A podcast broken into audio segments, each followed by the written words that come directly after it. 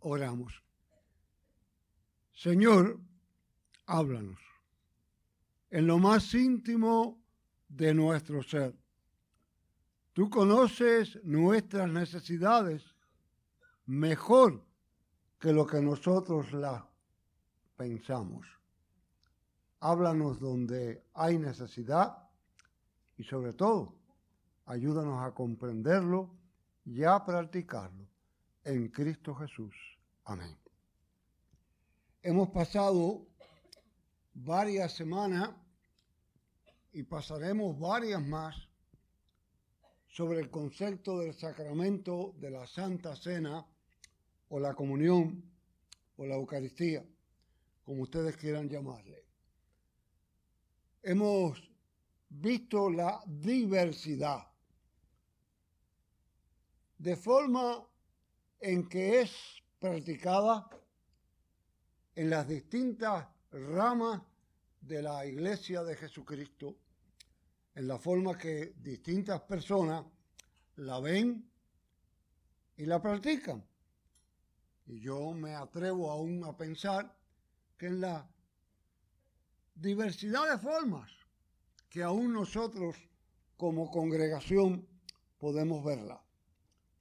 Y no hay absolutamente nada de malo en ello, en tanto y en cuanto seamos capaces de analizarla espiritualmente y nunca, absolutamente nunca, con el espíritu de juzgar a otros, sino de íntimamente desarrollar nosotros nuestra vida espiritual en relación con el sacramento.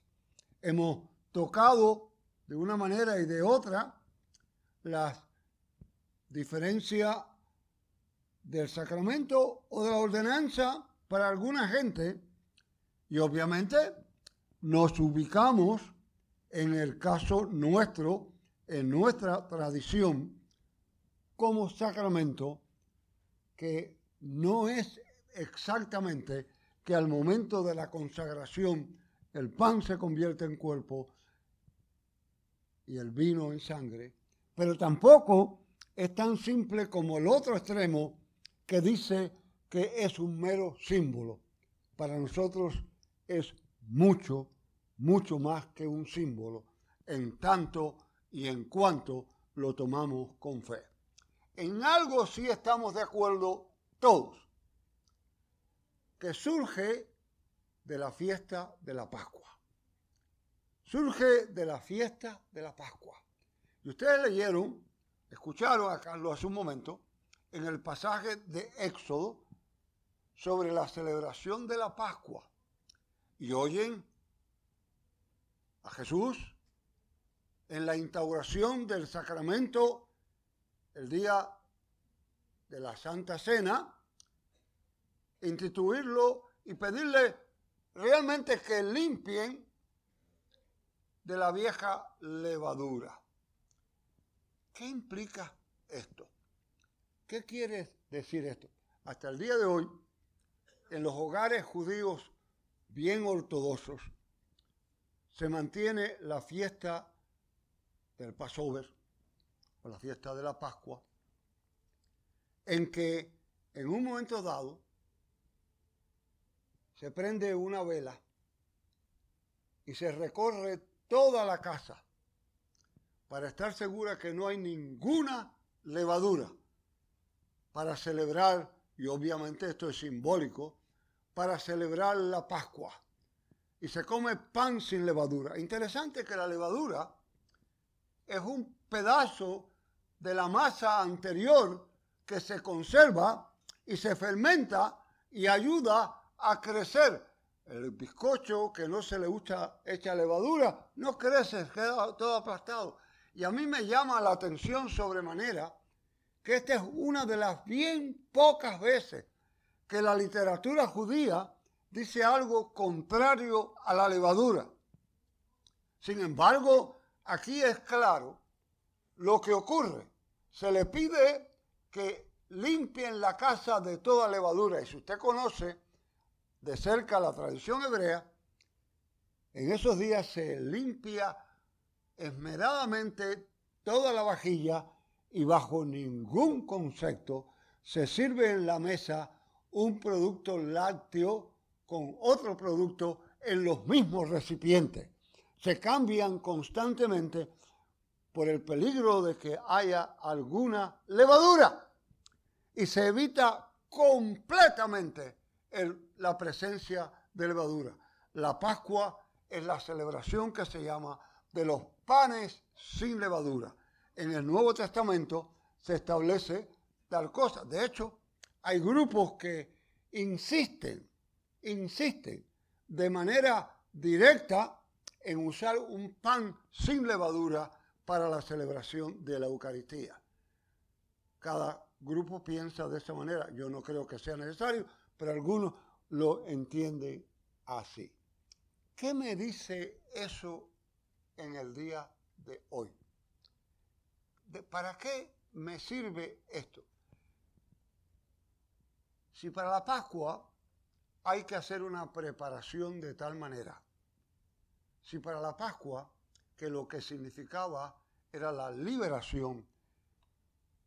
Y la mesa lo que debe representar para un creyente es la liberación. No importa la edad, no importa la raza, no importa las creencias políticas, no importa la posición que tenga. La mesa lo que señala es la liberación. En el Antiguo Testamento, la Pascua era la celebración y sacrificio del Cordero Pascual. Pero en la Pascua cristiana, ese Cordero no es ni más ni menos que Jesucristo el Señor. Por consiguiente, hay un peso inmenso en lo que allí ocurre. Si ahí se preparaban, debemos prepararnos nosotros para participar en la cena del Señor. Debemos venir como vamos a cualquier otro lugar, debemos sentarnos en lo que ocurra. Si ustedes toman lugar, recuerdan que siempre sabemos cuándo la mesa del Señor va a ser servida. De hecho, el próximo domingo estaremos sentándonos a participar del sacramento de la comunión. Hay congregaciones como esta que lo celebran el primer domingo de cada mes y una serie de otras ocasiones como acción de gracia, jueves santo, adviento. Hay otras que las celebran todos los domingos. Y hay otras que lo celebran todos los días. El caso nuestro es una vez al mes y en otras ocasiones especiales. ¿Cómo se prepara? Debemos llegar aquí como llegamos siempre. No hay nada distinto, no hay nada diferente. Sencillamente hay una mesa servida y nos vamos a participar. Si usted le interesa la historia como me interesa a mí, era bien interesante que en la época de la colonia norteamericana, la cantidad de, en el caso nuestro, de ministros presbiterianos ordenados era muy limitada, extremadamente limitada. Venían de Escocia y eran los que había. Así que la comunión se celebraba cuatro veces al año, era lo que se celebraba, cuatro veces. Y la celebraban en el batey. De hecho, a los que piensan un poco, para que un poco de curiosidad, ustedes recuerdan, los que tenemos un poco más de años en la iglesia, que en la mesa se cubría con un mantel un mantel blanco. Todavía algunas lo toman. De hecho, cuando yo llegué a Santa Rosa, por un buen rato todavía se usaba el mantel y era toda una liturgia doblarlo. Lo que poca gente sabían era que, ¿por qué se usaba ese mantel? Alguna gente lo ven como algo que hay que hacer. Sencillamente el mantel se ponía porque estaba en el batey y las moscas se posaban sobre los elementos. Era la única razón. Pero la gran verdad es que debe estar expuesto para que la gente lo entendiera. Así que en el batey se presentaba, se servía, pero ¿qué pasaba? La semana antes, si alguna vez, y yo se lo recomiendo a los que les guste, si alguna vez usted visita la ciudad de Filadelfia, no pierda la oportunidad de pasar un buen rato en la oficina de la eh, histórica de la iglesia presbiteriana y verá su historia. ¿Qué hacían los ancianos la semana antes? Hacían lo que se llaman unos tokens. Y los tokens eran como una moneda de madera o de bronce y estaba marcada con el sello de la iglesia. Los ancianos visitaban su congregación, los conversaban con ellos y estaban seguros que estaban preparados, preparados para tomar el sacramento. Le daban el token y entonces el día de la comunión venían y al llegar a la mesa entregaban el token de que eran accesibles a ella. Aún en mi época, a mis primeros años como ministro, en la primera iglesia que yo serví, se tenía un servicio de preparación para la comunión. Era un servicio donde la gente venían, participaban con himnos, oración y un espíritu profundo de reconciliación. Sobre todo un espíritu claro de reconciliarnos. Ninguno de nosotros es meritorio de recibir la comunión. Si alguno de ustedes se cree que es perfecto, está en el grupo equivocado. Si alguno de ustedes cree que los que oficiamos en la mesa somos perfectos, estamos equivocados. Porque todos los seres humanos, por nuestra naturaleza, fallamos. Y fallamos continuamente. Esa es una de las grandes razones por la cual la preparación es básica. La preparación es básica para acercarnos a la mesa. No porque vamos a ser perfectos, ¿eh? No porque vamos a encontrar perfección. Hay un caso muy interesante de la iglesia en Escocia, en una reunión de la asamblea, una reunión caliente. El moderador y uno de los ancianos al frente tuvieron una discusión caliente y al terminar la reunión había el sacramento de la comunión. Oficiaba el moderador y comprobó que aquella hermana estaba sentada, pero no quería participar. Y él, tocado, yo me imagino, por Dios se le acercó y le dijo, anímese hermana, participe, que este sacramento es para pecadores como usted y yo. Sencillamente es cuestión de arrepentimiento, es cuestión de llegar al Señor en arrepentimiento. Cuando nosotros crecimos, la mayoría de nosotros, los salones de clase lo que tenían era una pizarra. Eso no es verdad hoy en día. Yo visito algunos salones de clase de una institución que yo participo y lo que hay son computadoras. Ya no hay pizarras. Ya no hablamos, por ejemplo, de biblioteca. Hablamos de centro de acceso a la información. O sea, las cosas van cambiando, pero en aquel tiempo eran pizarras. Y ustedes recuerdan, algunos maestros escribían su pizarra completamente con una letra. Yo recuerdo por alguna razón en una de las clases mías que era curioso, cuando uno llegaba en la esquinita a la derecha arriba, siempre estaba la fecha. Siempre estaba la fecha. Y escribían y uno copiaba. Uno copiaba. Aquello lo copiaba completamente. Al terminar, muchas veces tomaba un día o dos. La maestra siempre escogía a alguien y alguien quería hacer para limpiar la pizarra, para quitar lo que había. Y ustedes recuerdan que era un borrador y uno borraba y el polvillo blanco aquel le caía encima y uno borraba. Y una vez por semana, por ejemplo, en el salón mío, además de borrarla, le daban a uno un recipiente con agua y un paño y uno la limpiaba y quedaba la pizarra limpia. Empezaba de nuevo, se volvía a escribir de nuevo. ¿Sabe que prepararse para la comunión es limpiar la pizarra? Limpiar la pizarra que está aquí adentro nuestra. Todos nosotros tenemos nuestros días difíciles. Todos nosotros resbalamos, tropezamos, caemos, dudamos. Y ese es el momento. Debe ser el momento durante la semana o el día o el momento de oración que usted tenga de examinarse usted mismo. Nadie lo conoce a usted mejor que usted mismo. Examínese. Examínese. ¿Dónde ha fallado? ¿Dónde ha chismeado más que lo que debía chismear?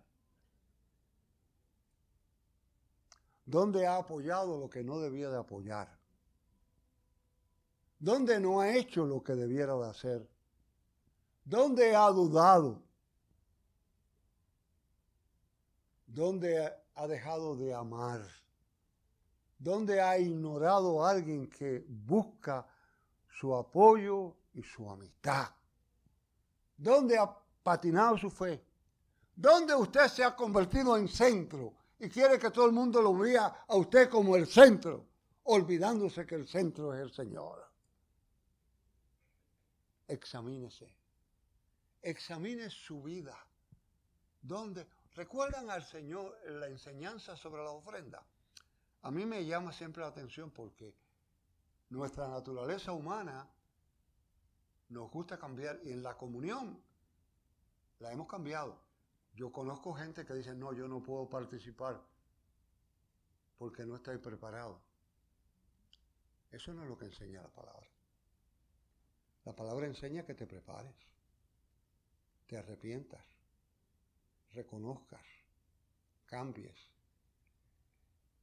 En la ofrenda se nos dicen que si traemos la ofrenda y recordamos que tenemos algo pendiente con una persona, dejemos la ofrenda, nos reconciliemos y entonces traigamos la ofrenda. La interpretación general es, yo no ofrendo porque tengo bochinches con. Eso no es lo que enseña es enseñarnos. Todos nosotros, de alguna manera, necesitamos prepararnos. ¿Cómo está mi fe? ¿Cómo está mi esperanza? ¿Cómo está mi preparación espiritual sabiendo que se acerca el momento en que el Señor me llamará a su presencia? El venir a la mesa me permite perdonar a los que me han ofendido, limpiar de mi pizarra el odio de aquel que me hizo daño. No, no es para perfecto, ni es para ti, ni es para mí juzgar a nadie. Es limpiar la pizarra. Es limpiarla de tal manera que quede limpia completamente aunque se vuelva a escribir, y haya que volver a, borrarla, y haya que volver a lavarla, pero hay que limpiarla. Y la mesa debe recordarnos esa preparación. Y la preparación debe incluir el recordar lo que costó esa invitación, lo que costó directamente esa invitación. Un prominente monje uno de los mejores predicadores de su época en la Edad Media, anunció que iba a predicar un sermón sobre el amor. Y lo iba a predicar al anochecer, en una época sin luz eléctrica ni cosa por el estilo. La catedral se llenó, se llenó completa para oír el sermón. Al momento de comenzar el servicio, el monje salió y en medio de la catedral se había puesto un inmenso crucifijo. El monje subió al altar, cogió una vela prendida y sin decir palabra alguna, se acercó al crucifijo. Puso la vela cerca de la corona de espina para que todos lo vieran. Lo puso en los labios secos puso las manos clavadas en la cruz. señaló con la luz el costado atravesado por la lanza, lo puso junto a los pies clavados en la cruz y no dijo ni una palabra. Viró la espalda, colocó la, la vela en el altar y eso es amor. ¿Te preparas tú con el amor de Cristo dado en la cruz por ti y por mí? ¿Te preparas tú con el arrepentimiento verdadero, con el amor sincero, con el cambio de actitud? En una de las primeras campañas de Billy Graham en la ciudad de Londres, pasó algo bien interesante.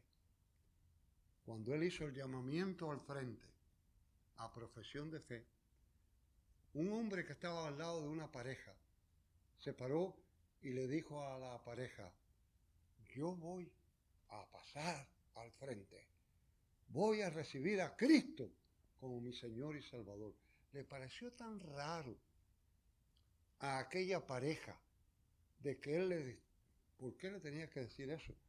Pero a continuación, sin esperar mucho, le dijo, pero antes de pasar al frente, tengo que decirle algo a ustedes. Sacó del bolsillo, tengo que entregarte la cartera que yo te saqué del bolsillo para robarte. Él había ido allí con otro propósito. ¿Estás buscando la levadura en tu pizarra? ¿Estás buscando la levadura en tu ser? No, no, no, no. No es que vas a ser perfecto. No, no es cuestión de santurronería. Es cuestión de cambio. ¿Cómo tú tratas a los que te rodean? ¿Cómo tú ves a los que difieren de ti? ¿Cómo tú limpias la pizarra de los que te han hecho daño? ¿Cómo tú limpias tu pizarra de la venganza? cómo tú limpias esa levadura, esa que te va comiendo, que te va fermentando, que te va haciendo daño por dentro. Interesante que en Corintio se nos llama, se nos acepta, se nos reclama, se nos demanda a limpiar la vieja levadura. Qué oportunidad tan maravillosa durante toda esta semana. Todos nosotros tendremos la oportunidad de limpiar nuestras pizarras. Yo no sé cuántos, yo tuve el privilegio que mi maestra me escogiera de vez en cuando quizás porque eres más alto en la clase, para limpiar la pizarra. Pero qué privilegio el prepararnos para limpiar nuestra pizarra, echar afuera el temor, el odio, la envidia, hacer crecer la caridad, el amor, el compañerismo, la fe, la yo te invito, en el nombre de quien lo puede hacer, a que limpies tu pizarra, la laves completamente con la sangre del cordero y al participar en la Santa Cena el próximo domingo, la muerte del Señor, anunciamos él venga. Amén. Gracias, Padre, por tu palabra, por tu presencia, por el amor tuyo que sobrepasa todo entendimiento. Tú nos conoces, tú sabes de nuestras debilidades, de nuestras dificultades, las traemos ante ti. Ayúdanos a prepararnos para participar de tu cuerpo y de tu sangre. Oh Padre, límpianos con tu Espíritu Santo. Ayúdanos cuando en Cristo lo pedimos.